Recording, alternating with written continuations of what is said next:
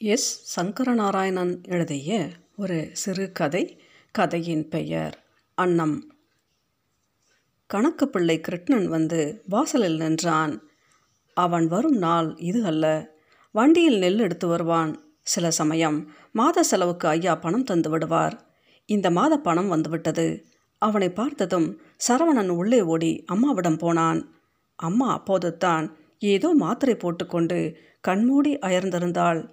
அவன் வரும் சத்தம் கேட்டு கண்ணை திறக்காமல் பொன்னம்மாள் என்னடா? என்றாள். கிட்டு மாமா வந்திருக்காரு என்றான் சரவணன் பரபரப்புடன். என்ன இந்நேரத்தில்?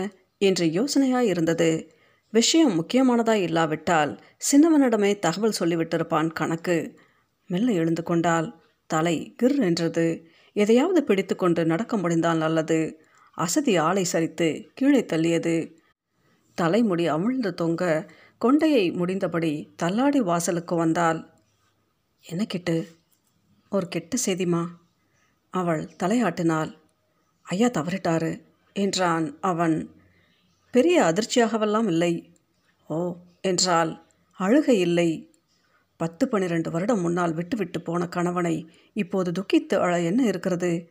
அவர் விட்டுவிட்டு போன அன்றே அழுகை வரவில்லை அவளுக்கு. அவளே தன் கணவனை இட்டு எரிச்சல் கணவன் என்று இல்லை. வாழவே பேரழுப்பு வந்திருந்தது அவளுக்கு. யாரையுமே எதையுமே பிடிக்கவில்லை. வழிகளோடே ஒரு வாழ்க்கை பயணம். ஓயாத வியாதி தொந்தரவு இருந்தது அவளுக்கு.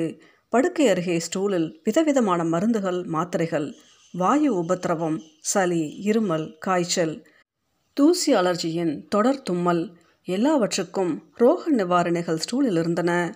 வெள்ளை மாத்திரை சிரப் சதையை சூடேற்றும் தைலம் அவள் கிட்டே போனாலே ஒரு மருந்து நெடி அடித்தது சரவணனுக்கு. சரவணன் பத்தாம் வகுப்பு படிக்கிறான். அப்பா அவனை மேல்நிலைப் பள்ளியில் சேர்க்கும்போது வந்து போனார். பிறகு மிக சொற்பமாக அவரை சந்தித்திருக்கிறான். அப்பா சார்ந்த விஷயங்களை கிருட்ணன் தான் பொறுப்பேற்று செய்கிறான். அப்பா பக்கத்து மதகு பட்டியிலேயே ஒரு ஜாகை பார்த்து கொண்டு விட்டார். அங்கே கொஞ்சம் விதைப்பாடு இருந்தது. அடிக்கடி அங்கே போய் வர வேண்டியிருந்தது. அப்படியே எப்படியோ தமயந்தியுடன் பழகி கொண்டிருக்கலாம். அவர் கூட தாலி கட்டாமல் தமயந்தி வாழ்கிறாள். சமையல்காரியாக சிறு வேலைகள் செய்து வந்தவள் போல அவர்களுக்கு ஒரு பெண் குழந்தை இருந்தது. தனியே பிரிந்து போனாலும் அப்பா நெல் அனுப்புவதையோ மாத செலவுகளுக்கு பணம் தந்து அனுப்புவதையோ நிறுத்தவில்லை. முதல் தடவை கிருஷ்ணன் நெல் எடுத்து வந்தபோது பொன்னம்மாள் குதித்தாள். ஏன்? அவர் இங்கே வரமாட்டாராமா? என்றெல்லாம் ஆர்ப்பாட்டம் பண்ணி பார்த்தால் கிருட்டிணன் இடுப்பு முடியிலிருந்து பணம் எடுத்தான். ஒரு ஆயிரம் ரூபாய் தாள் அதை பார்த்ததும் பேசாமல் வாங்கி கொண்டால் உள்ளதும் போச்சு நொல்லக்கண்ணா என்று ஆகிவிடும் என்ற பயம் அவளுக்கு வந்தது. பொன்னம்மாள் வகையில் அவருக்கு இரண்டு ஆண் குழந்தைகள். இவன் சரவணன் மூத்தவன் பழனிவேல்ராஜன். கல்லூரி முடித்து அவன் இப்போது உரக்கம்பெனியில் வேலை செய்கிறான். அம்மா உடம்பிலிருந்து ஒரு தீராத மருந்து நெடி அடிப்பது போலவே அவனிடமிருந்து உரநெடி வரும். ரேடி தாண்டி வீட்டுக்குள் புக உட்கிரான அறையில் நெல் வாசனை வரும். அங்கே கீச் கீச் என்று குருவிகள் சத்தம். சர சர் என்று அவை அறைக்குள் பறந்து கடப்பது மின்விசிறியில் அடிபட்டு விடுமோ என்று பயமாயிருக்கும். உக்ரான அறையில் மின்விசிறி இருந்தாலும் யாரும் அதை போட மாட்டார்கள். அப்பா இல்லாமல் இப்போது உக்கிரான அறையே காலியாக கிடக்கிறது. நெல் மூட்டை நெடியும் இல்லாமல் போயிற்று. அப்பா இறந்தது அழுகையாய் இல்லை. அவனை அப்பா தூக்கி வைத்து கொஞ்சிய நினைவே அவனுக்கு இல்லை. அவனது நண்பர்களுக்கெல்லாம் அப்பா எத்தனை அன்பாய் பிரியமாய் இருந்தார்கள். ஒரு மாதிரி தனிமையிலேயே அவனது இளமை கழிந்தாற்போல இருந்தது. அவன் வெளியே போனால் கூட விளையாட ஆளே இல்லை. அண்ணாவிடமும் அத்தனை ஒட்டுதலாக அவன் நடந்து கொள்ள முடியாமல் போய்விட்டது. யோசித்து பார்த்தால் அம்மா அப்பா அவர்கள் அன்பாய் ஒட்டுதலாய் இல்லாமல் போனால் குடும்பம் அப்படித்தான் பிசிறு தட்டி விடுகிறது. அப்பாவுக்கு ஊரில் பெண் குழந்தை பிறந்திருக்கிறது. தங்கச்சி பாப்பா என்று அவனுக்கு சந்தோஷமாய் இருந்தது. என்றாலும் அம்மா குழந்தையை பார்க்க அவர்களை அழைத்து போகவில்லை. சரவணன் அந்த பெண்ணை ஒரு கல்யாணத்தில் பார்த்திருக்கிறான். என்ன அழகு அவள். அத்தனை சிவப்பு. அவள் அம்மா வரவில்லை. சித்தியை சரவணன் பார்த்ததே இல்லை. இவளை பார்த்ததே சித்தியை பார்த்த திகட்டலாய் இருந்தது. அப்பா அவனை அருகே அழைத்து அந்த பெண்ணிடம் காட்டினார். யோகலட்சுமி இது உன் அண்ணன். என்று அறிமுகம் செய்து வைத்தார். அவனுக்கு அவளை ரொம்ப பிடித்து விட்டது சட்டென்று அவள் சிரித்தபோது கண்ணெல்லாம் சிரித்தது அவளுக்கு. கன்னத்தில் குழி விழுந்தது. அதெல்லாம் அப்படியே மனசில் பதிந்து விட்டது ஏழெட்டு வருஷம் ஆனாலும் மறக்கவே இல்லை. முதல் பரிட்சயத்தின் சக்தி அது. உண்மையில் இப்போது அவள் பெரிய பெண்ணாக வளர்ந்திருப்பாள். மேலும் அழகாகி இருப்பாள். அப்பா இறந்து போனார் என்றதும் நாம் மதகப்பட்டி போகிறோம் என்று தெரிந்ததும் முதல் யோசனை அவனுக்கு யோகலட்சுமியை பார்க்கலாம் என்பதே. அவனுக்கு அழுகையாய் இல்லை சந்தோஷமாய் இருந்தது. முதல் தாரத்தின் வழி ஆண் குழந்தைகள் இருந்தன குருமூர்த்திக்கு. ஆக கொல்லிப்போட மூத்தவன் பழனிவேல் ராஜன் தான் வரவேண்டும் அதற்காகத்தான் அந்த சண்டாளி தகவல் சொல்லிவிட்டிருக்கிறாள் என நினைத்தாள் பொன்னம்மாள். மதகுப்பட்டி இங்கே இருந்து நாலாவது ஸ்டேஷன். காலையில் பாசஞ்சர் ரயிலில் கிளம்பி போக வேண்டும். பெரியவன் பழனிவேல் ராஜனுக்கு உரா ஆஃபீஸ் போய் தகவல் கிருட்ணனே சொல்லிவிட்டு பிறகுத்தான் வீட்டுக்கு வந்தது. நீங்கள் போய் ஏற்பாடெல்லாம் பண்ணுங்க மாமா. நான் அம்மாவை அழைச்சிட்டு காலை ரயிலில் வந்துடுறேன் என்று ஏற்கனவே அவன் பதில் சொல்லிவிட்டான். டுப் டுப் என்று கிருஷ்ணன் திரும்ப புல்லட் ஏறி போய்விட்டான். பழனிவேல் ராஜனுக்கு அப்பாவின் சாவு பெரிய அளவில் துக்கமாய் உள்ளே முட்டவில்லை. வெகு அபூர்வமாகவே அவரை அவன் பார்க்க முடிந்தது. எப்பவாவது வெளியிடங்களில் அவரை அவன் சந்தித்தான். பெரும்பாலும் அம்மா வீட்டை விட்டு வெளியே இறங்குவது கிடையாது. ஊரில் விசேஷம் என்றால் அப்பா மாத்திரம் வருவார். என்னடா நல்லா படிக்கிறியா? என்று விசாரிப்பார். அவை சம்பிரதாய கேள்விகள். அவன் படிக்காவிட்டால் அவர் கவலைப்படப் போகிறாரா? அதென்றும் இல்லை. அவர் அவர்களுடன் இருந்த நாட்களை நினைத்து பார்த்தால் ஒட்டுதல் இல்லாத அப்பா அம்மா சம்பாஷணை ஞாபகம் வருகிறது. அம்மா அப்பாவுக்கு டீ எடுத்து வருவாள். இரண்டாவது டிகாஷனில் ஆறிப்போன டீ பழைய டிகாஷன் போல இருக்கே என்று கேட்பார் அப்பா. பின்ன அதை என்ன செய்ய? தூர கொட்டுறதா? அப்பா சூடு வேற கம்மியாக இருக்கேடி என்பார். இப்போ தான் அழுத்து சலித்து வந்து உட்காடுறேன் அதுக்குள்ளே உங்களுக்கு பொறுக்கலையா இப்போ என்ன? நான் எந்திரிச்சு போய் திரும்ப சுட வச்சு தரணுமா? இப்போ நான் உங்ககிட்ட டீயாக கேட்டேன். என் தலையெழுத்து உங்களுக்கு ஒத்தாசை செஞ்சு கெட்ட பேரும் நான் வாங்கணும். அம்மா பல் கடிக்காமல் பேசி பார்த்ததே கிடையாது. அத்தனைக்கு உள்ளே வழி அவளை புரட்டி எடுத்து கொண்டிருந்தது என நினைத்து கொண்டான் பழனி வேல்ராஜன். வீட்டில் அநேக நாட்கள். காலை டிஃபன் இட்லி. ராயர் கடையில் போய் அண்ணா வாங்கி வருவதாக இருந்தது. தான் இத்தனை வீட்டு வேலை செய்வதை பெரிய விஷயம் என நினைத்தாள் பொன்னம்மாள். வேலைக்கு என அவளுக்கு ஆள் யாருமே தங்கவில்லை. அவளது பேச்சும் ஏச்சும் எரிச்சலும் அவர்களை விரட்டி அடித்தன. பொன்னம்மா தாய் வீட்டில் யாரும் தொடர்ச்சியாக வேலை செஞ்சதா சரித்திரம் கிடையாது. அந்த உர கம்பெனியில் அவன் வேலை அமர சிபாரிசு செய்தது அப்பா தான் கூட வந்து கம்பெனி ஓனரிடம் பேசினார். ஐய அதுக்கு என்ன? என்று முதலாளி எழுந்து நின்று பேசியது ஞாபகம் வருகிறது. பார்த்து நல்லபடியாக சோதானமாக நடந்துக்கடா என்று அவனிடம் சொல்லிவிட்டு அப்பா உத்தரவு வாங்கி கொண்டதும் இன்னும் நினைவில் இருக்கிறது. ஐயோ சின்ன வயசு தானே எப்போ? என முதலாளி அவனிடம் விசாரித்தார். சரி நான் நாளை காலையில் வரேன். நீ எப்போ போகிற என்றும் கேட்டுக்கொண்டார். சாயங்காலமாய் பழனிவேல்ராஜன் வீடு திரும்பிய போது அம்மா காத்திருந்தார் போல இருந்தது. கொல்லி வைக்கணும் போகத்தான் வேணும். ஆனால் அங்கே தங்க முடியாதுடா என்றால் அம்மா நெற்றியில் தைலம் தேய்த்தபடி. அவள் நெற்றியில் காணல் நீர் ஓடினார் போல இருந்தது. இருந்த உடல் வழியில் அம்மா ராப்பூரா முனகிக்கொண்டே கிடந்தாள். அந்த பாதகத்தை உட்கார்ந்து திங்காளே அது மொத்தமும் நம்ம துட்டுடா என்றாள் அவனிடம். காதிலும் முக்கிலும் என்னம்மா ஜொலிக்கிறா? என்று பல்லை கடித்தாள். அம்மா எங்கே பார்த்தால் என்று தெரியவில்லை. அல்லது யாராவது வந்து சொல்லி இருப்பார்கள் வா பழனி இப்படி உட்காரு என சிறிது நகர்ந்து கட்டிலில் இடம் கொடுத்தால் அவனுக்கு. நாம் போய் அவளுக்கு ஏதோ கொடுத்துட்டு வீட்டை காலி பண்ண சொல்லி அவளை விரட்டி விட்டுட்டு வரணும். வெறுங்கையோடு நாம் அனுப்ப வேண்டாம். பெண் பாவம் பொல்லாதது. நாம் என்ன கொடுக்குறோமோ பேசாமல் கொடுக்குறத வாங்கிக்கிட்டு அவள் வெளியே இறங்க வேண்டியது தான் அவன் பக்கம் திரும்பினால் அம்மா என்ன புரியுதா? அவன் அம்மாவை பார்த்தபடி தலையாட்டினான். எப்பவாவது மதகுப்பட்டி போய் அப்பாவை பார்த்துவிட்டு வர அவனுக்கு ஆசைத்தான் அம்மாவுக்கு அந்த யோசனையே பிடிக்கவில்லை. நம்ம எல்லாம் அம்மாவோடு விட்டுட்டு போன மனுஷன் தானே அந்த ஆள். அவராக தான் வரணும். நாம் அந்த வீட்டுப்படியே மானங்கட்டு போய் மிதிக்கப்படாது என்றாள் அம்மா. இந்த ஊரில் ஏதும் விசேஷம் என்றால் சில சமயம் அந்த சிறுமி யோகலட்சுமியையும் கூட உட்கார்த்தி கொண்டு டுப் டுப் என்று புல்லட்டில் வருவார். எப்பவும் அவளுக்கு பட்டு பாவாடைத்தான் பெண்ணை இட்டு குருமூர்த்திக்கு பெருமை இருந்தது. யாருடன் பேசிக்கொண்டிருந்தாலும் அவர் பார்வை பெண் எங்கே விளையாடி கொண்டிருக்கிறாள்? என்று பார்த்தபடியே தான் இருந்தது. உங்கள் ஐயா எனக்கு எந்த சுகத்தையும் கொடுக்கல பார்த்துக்கோ. என் பிறவியே அப்படி ஆயிட்டது. உடம்பு போட்டு வாட்டி வதைக்குது. போதாக்குறைக்கு இந்த மனுஷனும் நம்ம அப்படியே உதறிட்டு போயிட்டாரு. என்பாள்.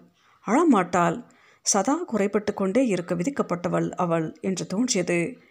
எனக்கு விதித்ததும் சரியில்லை அமைஞ்சதும் சரியில்லை. என்பாள் அம்மா மலையடிவாரத்தில் இருந்தது மதகுப்பட்டி. அங்கே முதல் நாள் மழை பெய்தால் மறுநாளே தண்ணீர் கீழூருக்கு ஓடி வந்துவிடும். வானமே மந்தாரமிட்டு மூடி தூரமே தெரியாமல் அப்படி ஒரு மழை அடிக்கும். தெருவே புழுதி பொங்கி மரங்களில் குச்சிகளை பிடுங்கி உதிர்த்தபடி ஒரு பெருங்குளிர்காற்று ஊரில் அடித்தால் மேலப்பக்கம் மழை பெய்கிறது என்று புரிந்து கொள்ளலாம். ஆஹா ஆஹா என்று மழைக்கு முதுகு காட்டி குளிக்கும் மரங்கள் பார்க்க கொள்ளை அழகு.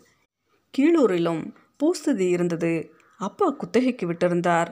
அப்பாவோடு வயலுக்கு போன சிறு வயது ஞாபகங்கள் இப்போதும் பழனிவேல்ராஜனுக்கு இருந்தன.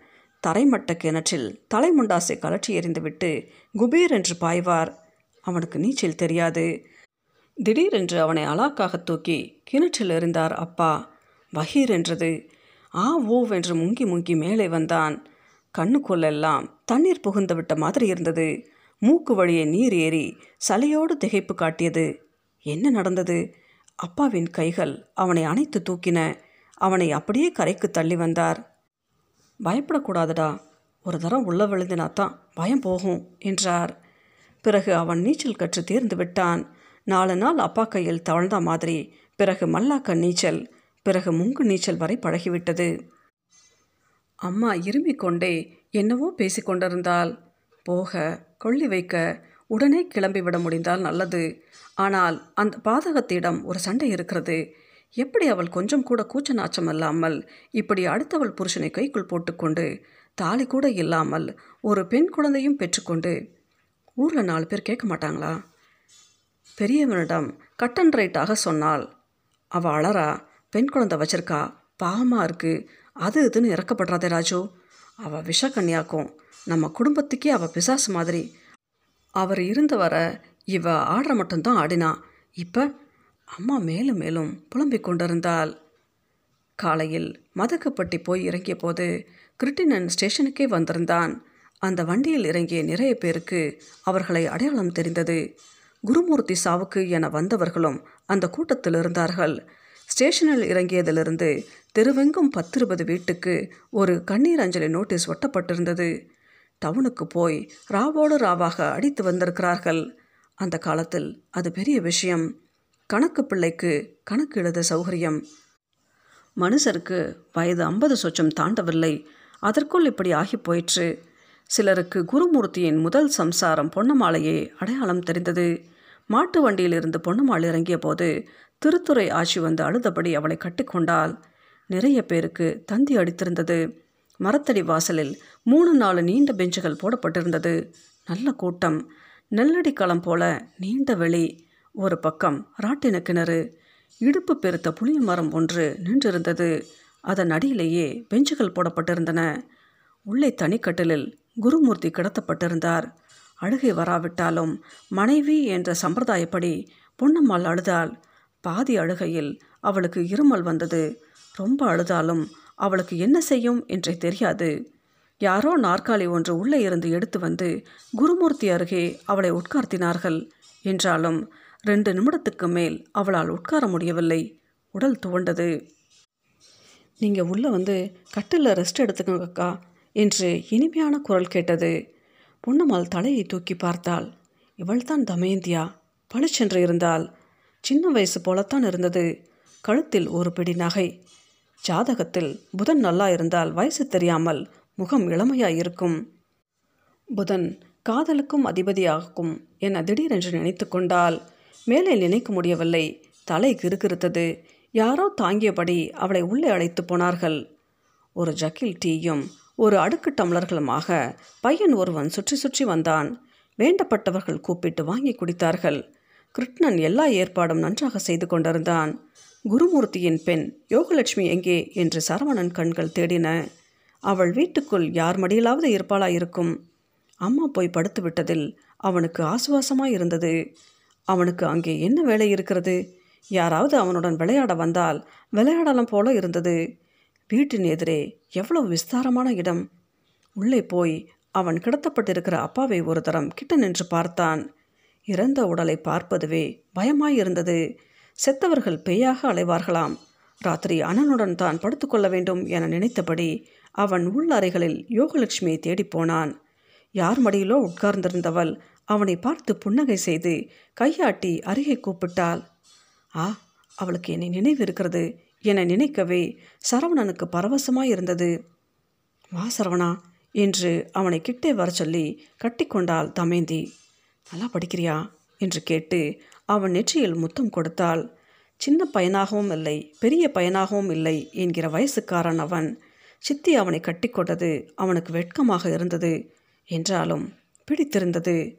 சித்தி என்ன அழகு? முக அழகு என்று இல்லை மன அமைதி சந்தோஷம். அதுதான் அழகு போல இருந்தது. பழனிவேல்ராஜன் ஒரு பெஞ்சில் உட்கார்ந்திருக்க அவனிடம் நிறைய பேர் வந்து துக்கம் கேட்டார்கள். அப்பா எப்படி செத்துப்போனார் என்று அவனுக்கு தெரியாது. என்ன பேச என்றே தெரியவும் இல்லை அவனுக்கு. தனியே கிருஷ்ணனிடம் போய் எல்லா விவரமும் கேட்டுக்கொண்டான் சட்டென்று அவன் தலையை தூக்கி வீட்டுக்குள் பார்த்தபோது சித்தி தமயந்தி அவனை பார்த்து புன்னகை செய்தாள். அவனும் தலையாட்டி புன்னகைத்தான். அப்பா அவனையோ அவன் அம்மாவையோ மதகுப்பட்டி வீட்டுக்கு அழைத்ததே இல்லை. அதுவரை சித்தியை பழனிவேல்ராஜன் சந்தித்தது இல்லை. எல்லோரும் ரொம்ப தன்மையான ஆட்களாய் தெரிந்தார்கள். அந்த வீட்டிலேயே ஒரு லட்சுமி வாசம் தட்டியது. அம்மாவுக்கு யாரோ சோடா வாங்கி கொண்டு போனார்கள். அதையே பார்த்து கொண்டிருந்தான் சரவணன். சோடா தொண்டைக்குள் விறுவிறுவென்று இறங்கும். நீ கலர் குடிக்கிறியா? என்று அவனை பார்த்து புன்னகை செய்தால் தமேந்தி சரி என்று சரவணன் தலையாட்டினான். அவனுக்கு ஒரு காலி மார்க் கிரேப் வந்தது. அதுதான் அவனுக்கு பிடிக்கும். சினிமா தியேட்டரில் இடைவேளையில் அண்ணனிடம் கேட்டு வாங்கி ஆளுக்கு பாதி பாதி குடித்திருக்கிறார்கள். கோழிக்குண்டை கட்டை விரலால் உள்ளே தள்ளி புஷ் என்று நுரை வர அவனிடம் நீட்டினால் தமேந்தி நுரைத்த கடலை குடிக்கிற மாதிரி இருந்தது அவனுக்கு. ஒரு மாதிரி ஆஸ்மா தொந்தரவு போல மூச்சிறைத்தது பொன்னம்மாளுக்கு. ரயிலில் வந்தது கரித்தூசி ஒத்துக்கொள்ளவில்லையோ என்னமோ. இத்தனை தூரம் ரயிலில் வர முடிந்ததே ஆச்சரியம்தான். வேறு வழி இல்லை. இப்போது திரும்பவும் ஊருக்கு பத்திரமாய் போய் சேர வேண்டும். பையன்கள் பற்றி நினைப்பு வந்தாலும் அப்படியே கண்மூடி கிடந்தால் நல்ல பெரிய வீடு மாடியில் குதிர் இருக்கிறது. கூடவே மரப்பலகை போட்டு சிறு அறை போல இருந்தது. பின் அறையோட தளம் போட்டு இணைத்திருந்தது. அங்கே ஓரமாய் துளை போட்டு ஜலதாரை. யாரும் ராத்திரி தங்க இடவசதி இருந்தது. ஆனால் மேல் ஓடுத்தான் ரொம்ப தாழ தலை இடிக்கிறார் போல இருந்தது. நல்ல வசதியாய்த்தான் அவளை வைத்து கொண்டிருந்திருக்கிறார் என்று தெரிந்தது. எப்படி மயக்கினாலோ இந்த என ஒரு வசவு வந்து தொண்டையெல்லாம் கசந்து வழிந்தது. அங்கே அப்படி படுத்திருக்க பிடிக்கவும் இல்லை. வெளிச்சத்தங்கள் கேட்டன. ஓதுவார் வந்துவிட்டார் போல இருக்கிறது. வாசலில் சப்பரம் பார்க்கவே பிரமிப்பாய் இருந்தது உள்ளே நுழைகையில் சப்பரம் கட்டும் வேலைகளை பார்த்தால் தாளம்பூவும் கனகாம்பரம் மல்லிகை சம்மங்கி என்று ஏக அமர்க்கலாம். எல்லாம் கிருஷ்ணனின் வேலை. அந்த காலத்தில் நம்ம வீட்டில் தான் வந்து வாசலில் பவ்யமாய் நிற்பான். அவனுக்கு வந்த வாழ்க்கை. தேவாரமும் இதர முறைமை பாடல்களும் பாடியபடியே குருமூர்த்தியை குளிப்பாட்டினார்கள். அவளால் எழுந்து கொள்ளவே முடியவில்லை. கடைசியில் வாய்க்கரிசி போடவும் நமஸ்காரம் பண்ணவும் அவள் வந்தால் போதும் என்று விட்டார்கள். ஈரவேட்டி கட்டிக்கொண்டு பழனிவேல்ராஜன் காரியங்கள் செய்தான். சுடுகாட்டில் அவனுக்கு மொட்டை போட ஆளுக்கு சொல்லியிருந்தது. கூடவே பழனிவேல்ராஜனுக்கு பக்கத்திலேயே கிருஷ்ணன் நின்றான். சரவணனுக்கு அழுகை வரவில்லை. ஆனால் அப்பா அப்பா என்று யோகலட்சுமி அழுதாள் அவளை கிட்டே அழைத்து அணைத்து கொண்டாள் தமயந்தி. யோகலட்சுமியை பார்த்து சரவணனுக்கு அழுகை வந்தது. அவனும் தமயந்தி கிட்ட போய் நின்றபோது அவனையும் இழுத்து அணைத்து கொண்டாள் தமயந்தி. பெரும் சப்பரம். அப்பாவை ஒரு நாற்காலியில் உட்கார்த்தி வைத்திருந்தார்கள். இருந்த தலை கிருகிருப்பில் உள்ளாவேசமாய் இருந்தால் பொன்னம்மாள். வேகமாய் போய் அவரை செருப்பி கலற்றி அடிக்க வேண்டும் போல இருந்தது. அவளுக்கு வெந்நீர் போட்டு தந்தார்கள். தண்ணீர் நிச்சயம் ஒத்துக்கொள்ளாது. வீட்டிலானால் மாலை வெயில் இறங்க வெந்நீரில் நீலகிரி தைலம் மூச்சிக்கொண்டு குளிப்பாள் பொன்னம்மாள். கட்டிலில் அவள் உட்கார்ந்திருக்க சுற்றிலும் அவள் மனிதர்கள் இருந்தார்கள். தலையை விரித்து காற்றாட விட்டிருந்தாள் பொன்னம்மாள். பையன்கள் இரண்டு பேருமே காட்டுக்கு போயிருந்தார்கள். மொட்டை போட்டு கொண்டு வருவார்கள். இவர் வரணும். இன்னொருவர் வரணும் என தள்ளிக்கொண்டே போய் இரவே வந்துவிட்டது. தமயந்தி தனியை கூட்டி போய் சரவணனுக்கும் யோகலட்சுமிக்கும் இட்லி கொடுத்தாள். அவள் சாப்பிடவில்லை. எல்லோரும் கிருஷ்ணன் உட்பட யோசனைகள் கேட்டு அவளிடம் வந்து வந்து நின்றார்கள். அதை கவனித்துவிட்டு பல்லை கடித்தபடி முகம் திருப்பிக் கொண்டாள் பொன்னம்மாள். எப்படி இவள் ஆட்சி நடத்துகிறாள்? நான் இருக்க வேண்டிய இடம் இது. என்னிடம் இது. எனக்கு தரப்பட வேண்டிய மரியாதை. கொல்லி போட போனவர்கள் திரும்பி வரும் வரை எல்லோரும் சாப்பிடாமல் காத்திருந்தார்கள். பொன்னம்மாள் அதற்குள் எலுமிச்சை ஜூஸ் குடித்து கொண்டாள். எல்லாம் மீதமாய் தேவையறிந்து செய்ய தெரிந்தவளாயிருந்தாள் தமயந்தி. அவள் எங்கேயும் முன்னால் இல்லை என்றாலும் அவள் முன்னிலையில் அவள் தலைமையில் எல்லாம் கச்சிதமாய் நடந்தது. முதல் சாப்பாடு நடக்க மாலை ஏழு மணி ஆகிவிட்டது நிறைய இலைகள் போடப்பட்டன. இந்த ஐந்தாறு ஆண்டுகளில் குருமூர்த்தியின் செல்வாக்கு பெருகி இருந்ததை பொன்னம்மாள் தெரிந்து கொண்டாள். யோகலட்சுமி பக்கத்தில் உட்கார்ந்து சரவணன் சாப்பிட்டான். அவன் மொட்டையை பார்த்து யோகலக்ஷ்மி சிரித்தாள். ஷ் சிரிக்கக்கூடாது என அவளை அடக்கினாள் தமயந்தி அவளோடு எப்போது பேச ஆரம்பிப்பது? என்று பொன்னம்மாளுக்கு யோசனை. இப்போதே இத்தனை நாளி ஆகிவிட்டது காலை திரும்ப காட்டுக்கு போய் சாம்பலை எடுத்து நதியில் கரைக்க வேண்டும். அநேகமாக எல்லோருமே ராத்திரி கிளம்பி விடுவார்கள். புது இடம் புது தண்ணி என்று பொன்னம்மாளுக்கு ஒத்துக்கொள்ளவே இல்லை. லேசாய் கணக்கணவென்று இருந்தது. சரியாய் சாப்பிடக்கூட முடியாமல் போய் படுத்து விட்டாள் கண்கள் மூடி கடந்தாலும் நீர் கட்டி வெந்நீராய் கொதித்தன. அவளை அப்படியே விட்டுவிட்டார்கள். தலைக்கு தண்ணி ஊற்றிக்கொண்டாலே அவளுக்கு இப்படி ஆகிவிடுகிறது. சரவணன் யோகலட்சுமியோடு அன்றைக்கு படுத்து கொண்டான். ஒரே சிரிப்பு அவளோடு. விடுகதைகள் நிறைய போட்டு விளையாடினான் அவளுடன். குட்டி குட்டி கதைகள் சொன்னான். அறுவை ஜோகுகள் வேறு நிறைய சொன்னான். கெக் கெக் என்று அவள் சிரிப்பது அவனுக்கு போதை ஏற்றியது ஒரு விரலை காட்டி இது சேலை. பிறகு அதை உறிஞ்சினார் போல வைத்துக்கொண்டு இது? என்று கேட்டான். வாயில் சேலை. யோகலட்சுமி கெக் கெக் என்று சிரித்தாள். கிருஷ்ணன் உத்தரவு வாங்கி கொண்டு கிளம்பும்போது மணி பதினொன்று. வீடே காலியாகிவிட்டது. சிதை எறிந்து முடிந்து எலும்புகளை திரட்டிக்கொள்ள காலை எட்டு ஒன்பது மணிக்கு மேல் வர சொல்லியிருந்தார்கள். போய்விட்டு காலையில் வருவதாக சொன்னான் கிருஷ்ணன் அவசர வேலைகளுக்கு என்று அவன் புல்லட் எடுத்து போகிறவன் தான். இப்போது குருமூர்த்தி அவரே இல்லை. அவன் புல்லட் எடுத்து போவதை யார் கேட்கப் போகிறார்கள்? பழனிவேல்ராஜனுக்கு வாசல் பக்க அறையில் படுக்கை விரிப்பு விரித்து வசதி செய்து தந்திருந்தாள் தமயந்தி அவனோடு புன்னகை தாண்டி அவள் பேசவே இல்லை. அவனுக்கு அவளிடம் பேச தயக்கமாயிருந்தது. அவளை பார்த்தால் மோசமான பெண் போல தெரியவில்லை. அம்மாவானால் சண்டைக்கு தயாராகிறாள். சரி நாளை எப்படியும் அம்மா தன் சுயரூபத்தை காட்ட முயலக்கூடும் என நினைத்தான். எது எப்படியானாலும் அவனுக்கு ஒரு வசனம் ஏனோ நினைவு வந்தது. முடியுள்ள சீமாட்டி கொண்டையும் போடலாம் அவழ்த்தும் போடலாம். அது ஒரு அழகு இது ஒரு அழகு. மொட்டப்பா பார்த்து என்ன பண்ணுறது அவன் படுத்து கொண்டதை பார்த்துவிட்டு விளக்கு அணைச்சிட்டுமா என்று கேட்டு அணைத்து விட்டு போனாள் தமயந்தி.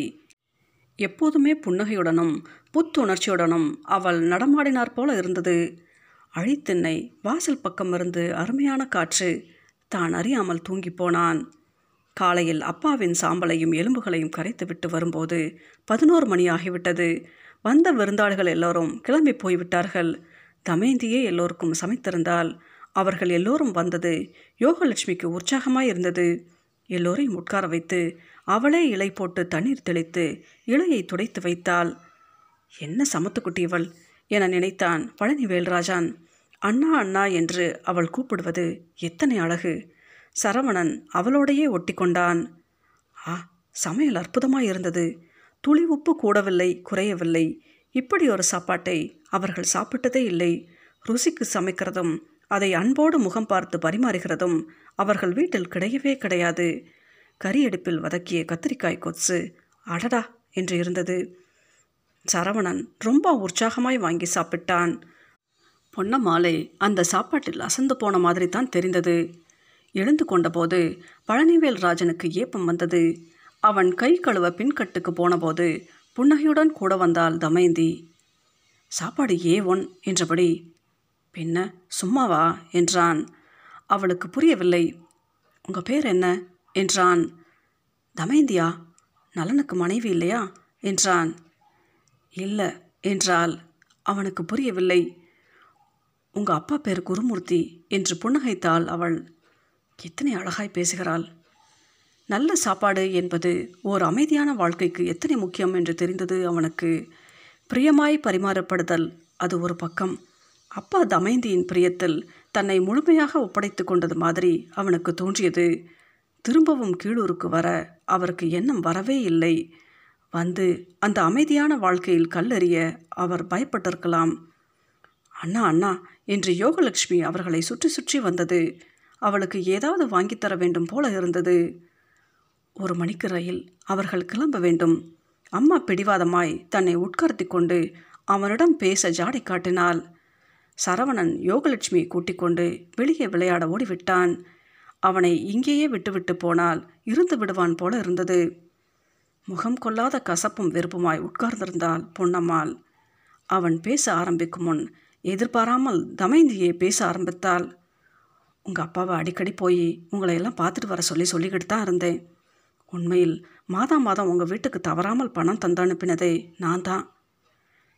இவன் என்ன பணம் தந்து அனுப்புறது? யாருக்கு யார் பணம் தரது? என பொன்னம்மாளுக்கு உள்ளே எரிமலை குலுங்கியது. அதற்குள் அவளுக்கு இருமல் ஆரம்பித்து விட்டது. தமயந்தி தொடர்ந்து பேசினால் அவர் காலமும் ஆயிட்டது அப்படின்னு நீங்கள் விட்டு கொடுத்துடக்கூடாது வந்துட்டு போயிட்டு இருக்கணும். இந்த பொண்ணு சட்டுன்னு வளர்ந்துருவா. அப்பா இல்லைன்னா இனிமேல் நீங்கள் தான் இவளை பத்திரமா பார்த்துக்கணும். இவளோட நல்ல காரியம் எல்லாமே இனி உங்கள் கையில் தானே. நீங்கள் அண்ணன்மார் இல்லையா? என்றால் அவன் ஏதோ சொல்ல வரும் முன் வாசலில் மாட்டு வண்டி கட்டி தயாராக இருந்தது. கிருஷ்ணன் உள்ளே வந்தான். பொன்னம்மாள் பேச முடியாமல் எழுந்து கொண்டாள்.